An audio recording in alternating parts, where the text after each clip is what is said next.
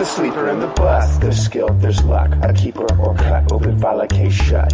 A short stop or stop short. Press play or press abort. Intelligence for sports. Good of y'all to listen. Aiming at what truth is. Mikey Nino pitching like the name is Michael Lewis. Others in the dust or left out to rust. Who's hitting, who's missing? The sleeper and the bust. The sleeper and the bust. Welcome to the Sleeper and the Bust. I'm Mike Podhorzer, and I'm joined today by Rotograph's editor, Eno Sarris. And today is a very special edition of the show, as we will only be discussing the updated rankings that we've published this week. Actually, I kind of lied because, as usual, we got to start things off with the most interesting player alive today. And no surprise at all, that's Clay Buchholz. Another excellent outing yesterday so, Eno, what are your thoughts here? Is this a guy that is going to keep it up all season and put himself into contention for the American League Cy Young Award, or are we going to get the same old Clay Buchholz that we've seen in, in past years, which is not very good? Well, I got into like a big discussion last night with uh, Colin Zarzycki from uh, Rotographs about this, and um, he made some good points, but I just I I, I will say that I don't see it. Um, you know, he's not doing anything very different. Um, his swinging strike rate is low. Uh, his velocity is a little bit lower. Um, these aren't things. These are things that are highly associated with uh, with strikeout rate, and so it's a little bit weird to see a guy lose velocity, lose swinging strike rate, and gain strikeout rate. So um, I don't, I don't. I would love to point and be like, oh look, he, that split finger that he was working on is really working, but he ditched the split finger. So uh, I don't get it. Yeah, Jack Moore actually had an excellent article today on what Buchholz is doing differently, and it basically comes down to fastball command, which is something that yeah, you can see that being justification for what's happened so far, but it's just not as sustainable as a change in uh, pitch mix or a change in velocity. And you hit the nail on the head with his swinging strike rate. His swinging strike rate is actually down slightly. It's well below the league average, as it always has been. But I checked out on baseball reference, and his looking strike percentage has skyrocketed. It's well above his own historical average and the league average and that's just completely un- unsustainable. I mean, it does kind of justify what's happened so far, but it's just something that you can't expect to be maintained all season long. Yeah, I'm not sure that we know exactly. Uh, there's a, I think there's an outside chance it's sustainable. It's just that we don't, we've never seen it proved um, that these things are sustainable. Like for for instance, we could say that he has better fastball command. I'd love to see his edge percentage numbers to see if perhaps he's hitting the edges better this year with his fastball. Uh, but we don't know when edge percentage becomes reliable, and we don't know. Um, so so we don't know how short a sample we can use that in. So um, you know, to me also, let's say his edge percentage is high, then then maybe I could say okay, his command of the fastball is way better, and so that's how he's getting the looking strikes. Um, and I have seen some research that suggests that looking strikes are almost as good as swinging strikes. So there's that. But you know, why isn't his walk rate better then if he has such great command? Is he choosing to walk some players and it's and it's that some sort of choice involved there? Um, I I will leave the door open. I mean, we we explained almost 70 75% of strikeout rate using velocity and swinging strike. Um, and uh, and that does leave the door open 30%.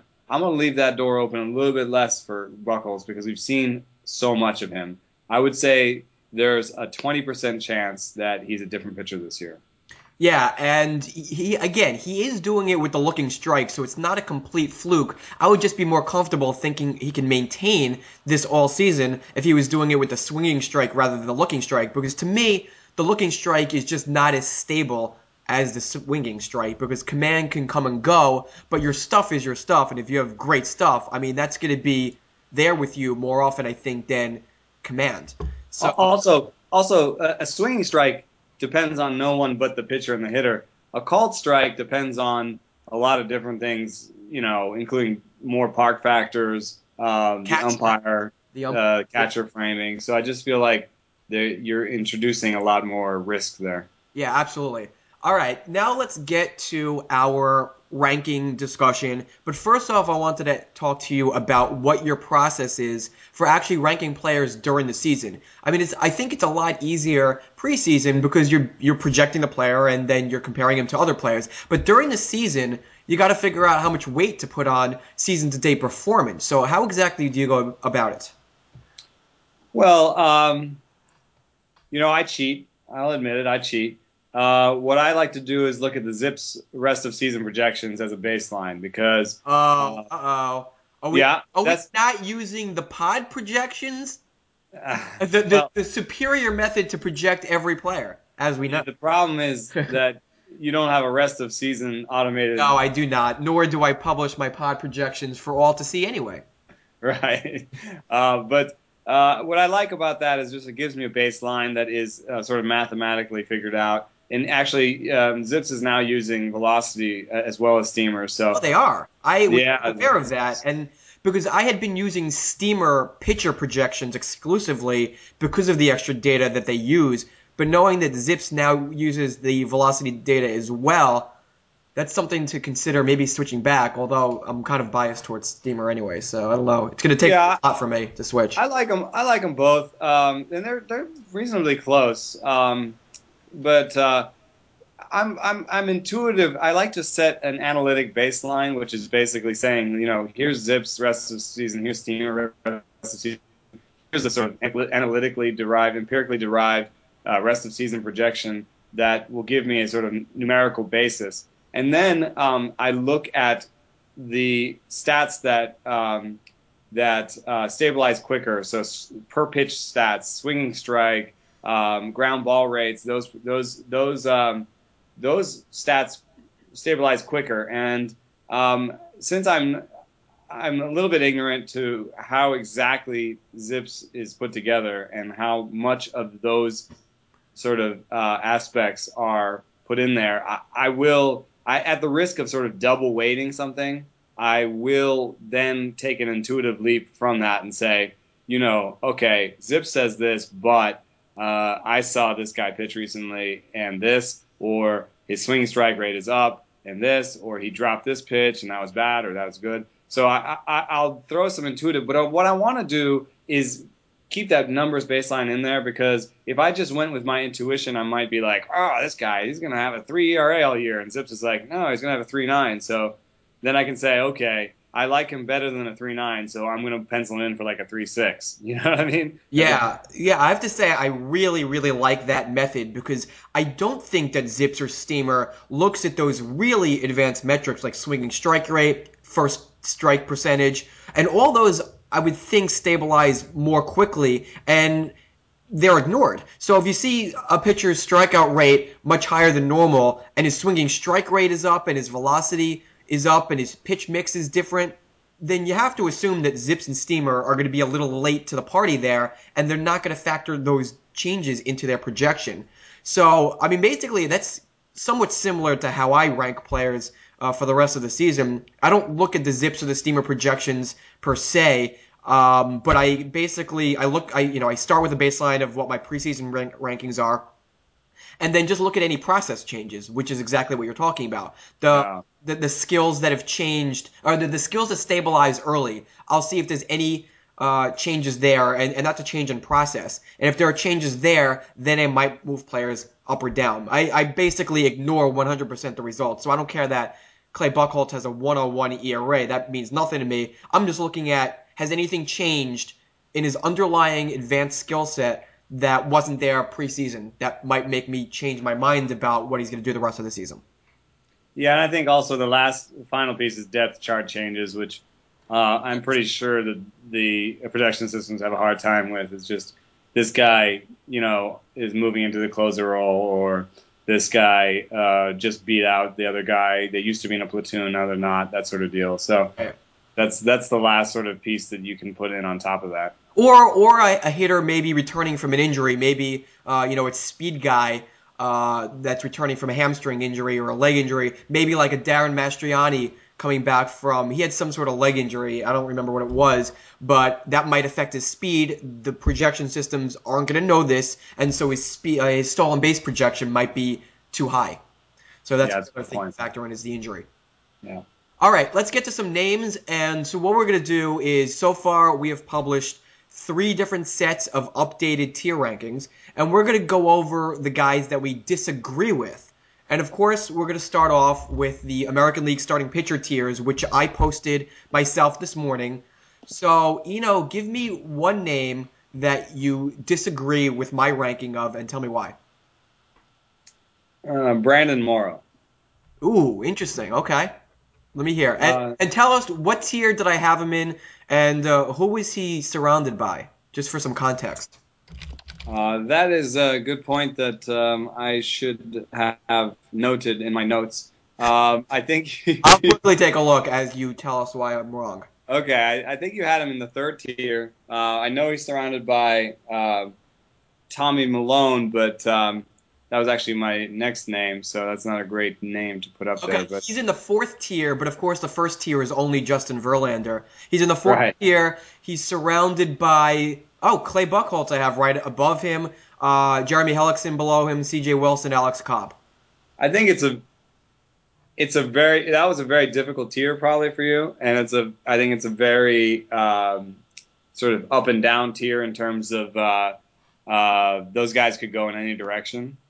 Um, so I find it a very interesting tier, and I think it's probably the tier that you want to sort of buy or sell, you know, depending on how you feel. I think that was sort of a make or break tier. But um, when I just look at Brandon Morrow's, um, you know, overall body of work, I, So me I'm less so. So are you saying that you disagree? He should be in a tier higher or a tier lower? lower. Okay. I don't I don't think that he necessarily has the upside, even of those guys. Uh, even though it's like sort of a mixed bag tier. Um, I just you know you look at his you look at his career, 680 innings since you know 2007. I know he was in the bullpen for some of that, but he he- he's not an innings guy. He's oft injured. His his career ERA is 4.15. His career WHIP is 134. Um, and he put up those numbers when he used to be able to strike guys out. Um, and now he's striking guys out at a below average rate. Um, he's never been a ground ball guy. Uh, there's no major um, number on his line that's out of whack except for home run rate. And he pitches in Toronto, which is a bit of a homer happy spot. So I just don't see any way that he pitches better than better than his we were talking about his projections. I definitely take the over on the four four ten, four thirty type um, projections for his ERA the rest of the way. Yeah, you know what? I don't disagree with anything you said. For me, I mean, he's clearly a mess. There's no metric right now that looks positive. His velocity is is is down. I mean, it's basically the same as last year. Um, but that's down from 2011 and in his earlier years. His swinging strike rate is at a career low. His strikeout rate uh, is down another tick after significantly falling last year. Nothing is looking good, but this is just basically an example of me wanting a little more than 32 innings to make a drastic move. I did move him down within the tier, but I think one more month of similar performance and then he'll be dropped a tier. So I, I just need a little more of a sample size to confirm because I can't completely throw out his previous strikeout rates out the window yet. So I need a little more uh, innings under his belt before I make that decision. Yeah, and I'm with you. I I, I might just be bitter because I've never uh, been that much of a fan, even though I I have seen those strikeout rates and have wondered why he hasn't done better. But um, you know, I missed out on last year because I was I was already tired of him. Yeah, uh, So- bottom line on Morrow right now for me, he is not a buy low guy. Uh, He's a he's a wait and cross your fingers and hope. If you own him. well, my other name might be might be more interesting because he he's got great career stats and he's got um, he's doing well right now, and that's Tommy Milone. Hmm, Uh, got a great swing strike rate. Uh, he's got elite control. Um, and, you know, looking at his line right now, I'm sort of like, are you crazy? Why are you talking about this guy? Um, but Uh, again, just for context, Tommy Milone is in that same tier as Brandon Morrow, the fourth tier. He's currently sitting at the top of that tier. And if I understand you correctly, you think he should be in the tier above, correct? no, I think he No? should be lower. Lo- oh, okay. It sounded like you were making an argument that he should be better than this. No, I'm saying I don't know why I don't like him. Um, the I guess A couple reasons. Uh, first of all, his velocity dropped. He showed up. I did a list um, recently of the of one mile per hour droppers for getting blanked, um, and he showed up on that, and he's actually down 1.2.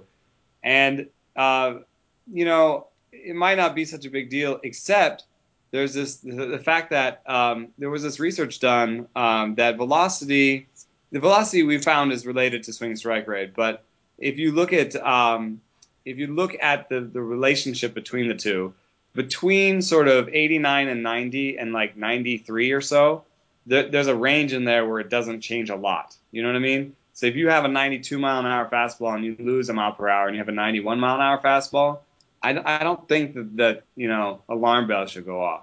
But Tommy Milone had one of the worst fastballs in the major leagues before uh, he lost a mile and a half. He's his fastball is now 86 and a half miles an hour. Yeah, it's not good. that I is really throw harder than that. No. Yeah, and uh, and you know you can see it creeping in on his home run rate. You know his home run rate last year was over one. Uh, this year it's 1.4, and it's not necessarily a terrible home run for fly ball rate. I mean 11.8 percent is a little bit over average, but it's not. You could you could go a whole season and have 11.8 percent a home run for fly ball. Um, and so what he is to me is a is a halftime pitcher. I don't trust him away from home. I want that home home run suppression, and without it, uh, I just don't trust an 87 mile an hour fastball. So, uh, you know, he's I think he's a bit of fool's gold, and I, I would probably be shopping him. It's a it's a reasonable argument, but obviously I disagree because I you know I, I ranked him where I did, and he's a different story than Morrow because he's a guy who you know I don't put that much stock into first half second half splits, but he did dramatically increase his strikeout rate in the second half last year, and he's had a good minor league track record of strikeout rates. He's increased his swinging strike rate despite the decline in velocity, so that hasn't hurt him yet. And the thing with him is that he has elite control. So those walk rates are going to allow him to always post a pretty good whip.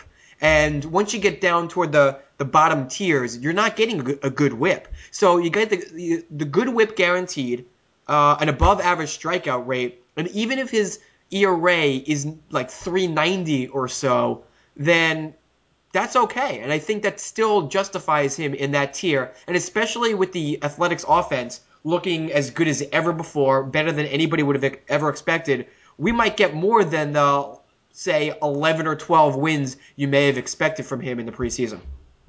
It's a good point, and I actually just thought of a name um, while we were talking, and uh, he's a little bit Ted Lilly. Huh. That's and and Ted Lilly has always been underrated as well, so that's a pretty interesting comp. Yeah, Ted Lilly had sort of bad fastball, uh, good secondary stuff, home run issues, uh, great great control. So, um, you know, I, I definitely own Ted Lilly some. So maybe maybe I'm coming around a little bit, but uh, I just I, I feel like even Ted Lilly had an 89 mile an hour fastball. So Yeah, well, not anymore. He's at like 85, so oh, well, he's Barry Zito esque. Right, Jeff Francis. Yeah, yeah. All right, let's hear what your last. My last name was Hisashi Iwakuma. Oh, you definitely like him better than I do, right? Yeah, and he's in the next tier. Uh, he's in the tier below all the guys we talked about, and I think uh, at the very least he should be slotted in among Milone and Morrow. Yeah, I actually moved him up in this ranking. I had him in the tier even further below that. I moved him up in this ranking update, and and maybe he deserves to be up another tier in the next uh, update. So let me hear your thoughts. Yeah, uh, I just think that he belongs uh, in that tier with sort of a Buchholz. But I, in fact, I like him better than um, any of the names we've said so far um, because, you know, I think that uh, this control. That, I mean, right now he's walking one, like almost one guy per nine, and that's um, sort of elite control. Maybe he doesn't have elite, but I do think that he can uh, walk about two guys per nine. So I think he has really good control. Um, and I like his split finger. Uh, I like his home park to help him out a little bit. Um, but I think that he's a fine guy on the road. Uh, his swinging strike rate is up. Uh, 11.9% swinging strike rate absolutely supports uh, eight strikeouts per nine. Um, you know, he has an 89 mile, 90 mile hour fastball, um, but it's all about the split finger for him. And uh, I think it's you know you can look at Kuroda. Kuroda has a 90 mile an hour fastball uh, and, and a split finger for the most part, and good control, and is way older than Iwakuma. So um, I think that what we've got is a younger uh, here. Yeah, you know, looking at his stats, I'm starting to think that my initial ranking was based on a relatively low innings pitched uh, projection and the fact that he's on the Mariners, who aren't going to provide him with great run support. But skills wise, he doesn't look that much different from uh, Tommy Milone. Uh, probably have a slightly higher strikeout rate and uh, a slightly worse walk rate. But from a ratio perspective, I think they're going to put up some similar stats. I just don't think that Iwakuma is going to throw as many innings, and he probably won't win as many ball games. So I think he should be a notch below Milone, but you are making the case that maybe he should be moved up to the fourth tier, you know, in that Milone tier, just a bit below him. So, yeah, we'll see about the innings. I mean, the, the Mariners had him like in the bullpen last year, right? Um, so that that sort of artificially suppresses innings, or not artificially. I mean, that's a, that's a role change, but uh, it does mean that we might not have seen what he would have pitched in a, in a full season. Um, and also, the only difference, I mean, the one little difference I could see between the two in terms of sort of statistical uh, line is that um, Iwakuma had like over 50% ground ball rate last year. He doesn't have it this year, but it's not quite reliable. So uh, if he gets that up to 50%, he could uh, improve his home run rate um, and be slightly better than Milone. But uh, you know, he's a tier below Milone. My my point was when I looked at the things I saw Milone and Morrow up there and Iwakuma down there, and I said, you know, no, these guys should at least be next to each other. You're like, Pod, what are you doing? No, I. are you? Oh my God! Rips hair out. Oh, gnashes teeth. You're gonna be one of the commenters who said Iwakuma in the fifth tier. What are you thinking? I'm like, oh, do you own Iwakuma? Yes, I own Iwakuma. Oh, I didn't even look in the comments. I should have. No, nobody said that, but you know the people who really strongly disagree in the comments, it's always because they own that player and they're super biased uh, because oh, you know, they obviously own the player because they own him. Just as an aside, they started putting um, uh, comments on uh, Rotoworld, and my last uh, my last uh, uh, closer piece, um, I ranked Jim Johnson around 11th, like a third tier closer. Right.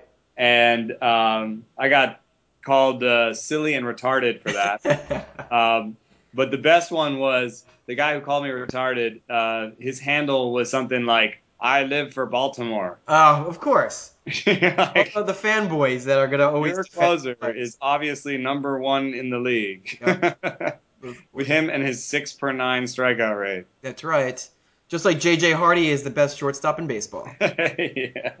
All right, let's move along to the National League starting pitcher tiers that was published by Chris Cwik. So give us a name that you disagree with, and since this wasn't my list, I might agree with you as well. Uh, well, I'm calling up the tiers real quick. So I got the I tiers, can... so you can give me a oh, okay. that I can share the, the tier with everyone. My name is Ian Kennedy. Okay, Ian Kennedy is in the one, two, three, He's in the fourth tier, sandwiched between Jeff Samardzija, AJ Burnett, Jordan Zimmermann, and Yovani Gallardo. Now, I'm going to guess that you would have him in a tier below. That's my guess. Yeah. Yeah, I would take all those guys uh, over him twice on Sundays. all right. Please share with us why that would be the case. well, you know, Kennedy is, a, is just another fast, bad fastball guy. Um, and uh, you know it's not an 87 um, like Milone or anything. It's a 90, but uh, you know he's he also hasn't shown the elite elite control. He's just a, a good control guy, but you know he, he's in Arizona. He's a fly ball guy. He's uh he's had home run problems every other year of his career, and right now he's sort of you know right around one homer per nine. He could definitely give up more homers than he's giving up right now, even so you know, I, I could see his strikeouts going up because the swing strike rate is still above average and his strikeout rate is below average. But, you know, as I see that strikeout rate go up, I see the home run rate go up. Um, and none of his other stats tell me that he's being unlucky in terms of uh, batting average on balls in play or left on base or any of that stuff. So, uh, you know, he's he's had a, a sort of he was a three eight SIERA guy last year. He's a four five guy right now. Um, his FIP has always been around four. I, I think that's what he is. He's like an average major league starter, which is not great in fantasy. So I, I see him uh, struggling to do much better than a four ERA the rest of the season. I'm going to actually disagree. I think Cwik's ranking of Kennedy is actually reasonable.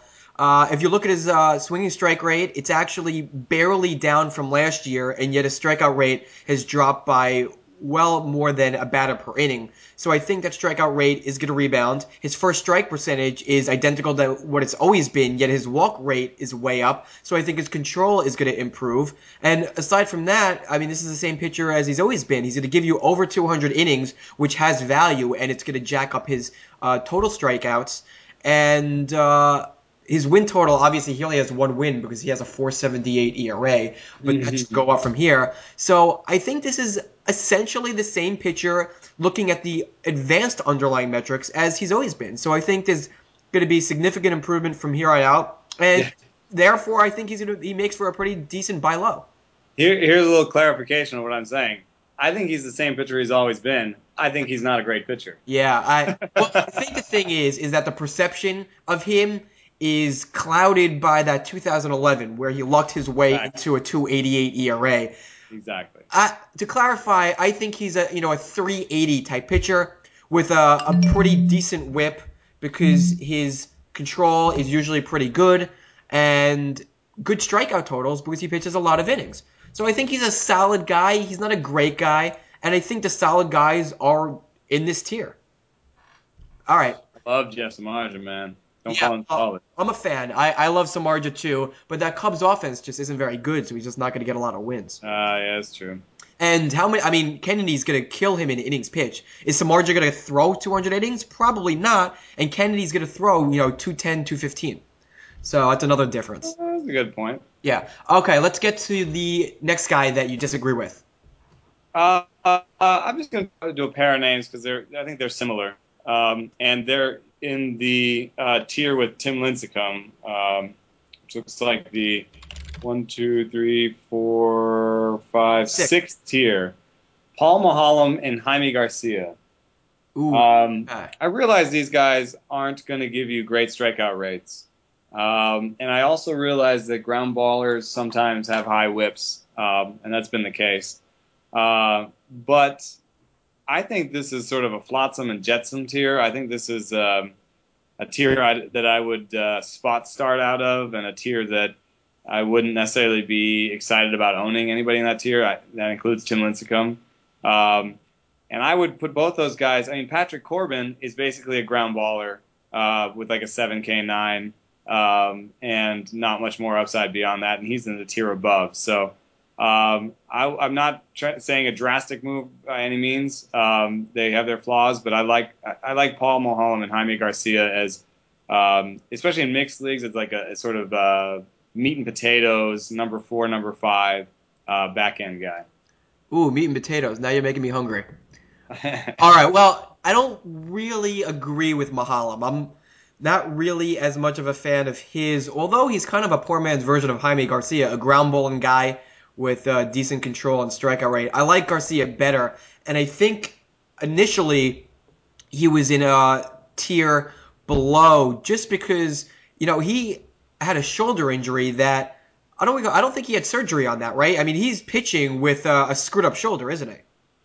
Yeah, he, he sort of just waited off on that. Um, so And that hasn't mean, affected his velocity at all, or really any of his metrics. I mean, he's inducing less swinging strikes, but but that's about it. I mean, this is basically the same pitcher as he's always been, which surprises me. it's obviously a cloud that sort of hangs over him. Um, so I, I, I guess I would amend, and and and Maholm is old. Uh, well, 31. You know, turning 31. Hey, I, I'm going to be 31 on I know. Monday. I know, I know. I uh, uh, baseball old, but that's that's actually a little bit younger than I thought. But anyway, um, you know, both of these guys uh, aren't great uh, dynasty league or or keeper league acquisitions, just because they don't have sort of elite upside in any way. And um, but they're great, you know, guys that you pick up, you get them thrown in a, in a trade, or or uh, you pick them off the waiver wire and you just use them while you got them. But um, uh, I like them both. You know, the one thing that's weird about Jaime Garcia is I don't understand, given his velo- not his velocity, his velocity isn't great, but given his swinging strikes, I'm surprised he hasn't pushed that that strikeout rate higher yet. I'll but, tell you why. Because Jaime Garcia, every year I do one of those swinging strike percentage versus K per nine and, and the mismatches, and Jaime Garcia is on that list every single year with a swinging strike rate that suggests a much higher strikeout rate, and it's because he doesn't get any looking strikeouts or looking strikes. He has a very low looking strike rate, and and that's just been a consistent lack of skill. Um, however you want to put it. So that's just what happened, and it's amazing watching Jaime Garcia because the movement of his fastball is insane. It's basically like a natural screwball. It's it's ridiculous. Yeah, I really, I really like. I mean, I like watching him. I think he's, I think he's a great pitcher.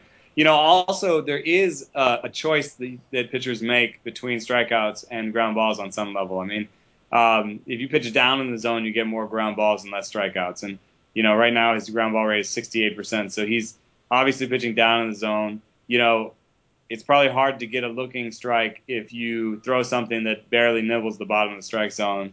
You probably get a lot of looking balls and then, you know what I mean, or swings and, and ground balls. So Yeah, that's very true, especially with a, a runner on first or a runner on and a runner on second. You want to go for the double play rather than getting the strikeout. And you know, with his whip, I guess he's got runners on. But anyway, I, I just uh, that wasn't such a strong, you know, indignant one, but it was uh, it was like here here are two two guys, and I, I think Maholm is just uh, just on his way to sort of a career year. Yeah, Uh, looking at the guy, there's a guy in the tier above them, Jon Niese. Really, how much difference is there between Niese and Yeah. And Garcia? I mean, these are three essentially the same pitchers. They're ground balling guys with you know above a- slightly above average strikeout rates and pretty good control. That they're the same pitcher. Yeah, yeah, yeah. So, um, you know, I guess I would say I like him about Niese, and if I, you know, some people think that Niese is better than that because he's younger or he might have more upside or whatever, or they'd like him or the Mets fans or whatever. But, you know, if I was going to trade Niese and something and I got back Maholm and something, then I would do it. You know, it, it was an upgrade for me elsewhere. So, Right. So does, is that it for your disagreements? It's time to move on, right? yep. Okay, let's move on to the last tier rankings. That's the American League outfielders by David Wiers, posted yesterday. And uh, start us off with a name that you disagree with. Well, I'll do the uh, the sexier one first, um, and maybe this will uh, create some disagreement between us. Austin Jackson. Okay, Uh, Austin Jackson is in his second tier, the last guy in the second tier. Right above him, Jacoby Ellsbury, Alex Gordon, and the guys at the top of the third tier are Chris Davis, Alex Rios, and Josh Hamilton. Yeah, and it's not only Alex Rios and Michael Bourn uh, being in the next tier, and Austin Jackson somehow being graded for them. Um, it's the next tier down, which where I see Shane Victorino and um, uh, who else was I saying? Shane Victorino, uh, even a guy like Brett Gardner, and then another tier down, Alejandro De Aza. So, I mean, I love Wiers, and, and he, he he we should have him on to defend himself or whatever. But I just feel like De Aza doesn't have two tiers of difference from Austin Jackson. Yeah, well, I I think it, the difference is the offenses. Austin Jackson is leading off for the Tigers that have a better offense, and so he's probably going to score more runs. Um, but other than that, yeah, I, I kind of agree with you there. Personally, I think Alex Rios is definitely better than Austin Jackson, so he should not be a tier below Jackson. So yeah, I definitely agree that Austin Jackson is too high because I mean these are all twenty dollar plus outfielders, and Austin Jackson is not a twenty dollar plus outfielder in a twelve team mixed league. Yeah, I was really surprised in, in LABR even he went for um, more than Ellsbury and more than uh, more than a bunch of people that I that I like better. Um, it's just that I guess the runs in RBI is, is something that I'm there's maybe a blind spot for me because I I just look at you know 280, 10 homers maybe, 30 stolen bases. That that's like a class of player to me. Uh, and that's a class that I would put Shane Victorino in. Yeah. Um, and it's a class that I would put De Aza in. So uh, I know that maybe De Aza will come up, you know, you know, Dodds and Victorino will come up a couple points short in batting average, but Victorino probably won't come up that short in runs, um, in, in runs or RBI. I mean, the Boston offense is clicking. So, um, you know, I, I uh, that's, I, and I just, the reason I brought it up is not to, you know, get on Wiers. It's, it's that I think that there's sort of a, uh, a fantasy-wide love affair with Austin Jackson that's based on his tools um, and not really based in um, sort of the results he's shown in the major leagues. Um, and yes, he's striking out a little bit less, so maybe his batting average a little, bit better. But um, I mean, what's his career high in stolen bases? Like 27. If he he's he's had five right now, that's great. But I'm sure he's going to slow down at some point. The, the the the Tigers' offense doesn't need him to be stealing bases. So uh, I bet he ends up with uh, fewer than 27 stolen bases. Yeah, and it's also tough to be gambling on a guy who really relies on a, a high batting average on balls in play just to give you a satisfactory batting average. I mean, what if one of these years he gets unlucky, his BABIP is only 320, suddenly you're looking at a 250 hitter. But yeah. if he can maintain that better contact rate, then maybe he does have an outside shot at actually earning that the value in that tier. Uh, anyway, give us uh, your last name. This this guy is decidedly unsexy. Although I will say, my wife really likes his smile and uh, comments on it a lot. So um, I don't know what that says about my wife, but uh, Melky Cabrera. Better watch out, you know. Yeah, if, if Melky Cabrera steals my wife from me, I'd be very upset. Well, what uh, what what happens if the I, I, don't know if they're facing each other in interleague play, but what if the Jays are in town to play the Giants? Is she going to beg for tickets? Oh, that would be funny if I took her to that game. I, I, maybe I'll try to take her to that game. That'd be kind of fun. Although if the Blue Jays are in town, I'm definitely going to be in the in the, the clubhouse to talk to Dickey. But uh, well, let, let, let's show off our talent for getting inside clubhouses with access. Uh, that was just an aside. But anyway, here's my point about uh, Melky Cabrera. Uh, we can use our brains and we can, you know, I, I'm a big uh, sort of steroid agnostic where. Oh, I, again, just to clarify, Melky Cabrera is in that third tier. Um, along with Alex Rios, Josh Hamilton, Michael Bourn, Nelson Cruz. So I, I think you're saying that he's too high. He's too high. Yeah. And, the, and, the, and you know, I'm a steroid agnostic in terms of sort of the Hall of Fame and um, sort of the past of baseball, especially where uh, in the past, you know, baseball turned a blind eye and and was complicit, I think, in a lot of the things that happened. But in terms of like Melky, he's he's been in the testing. Um, he he was caught during the you know the time in which baseball was testing, um, and it immediately threw his numbers in, with the Royals and Giants into question. And though I think that he has some skills and can be a useful major league outfielder on some level, I do think that we can look at the baseline that he set before he sort of went off on a possible steroid um, influence sort of two year binge and and say, oh my gosh, he's doing exactly what he used to do and uh, so maybe I should recalculate my projections for him.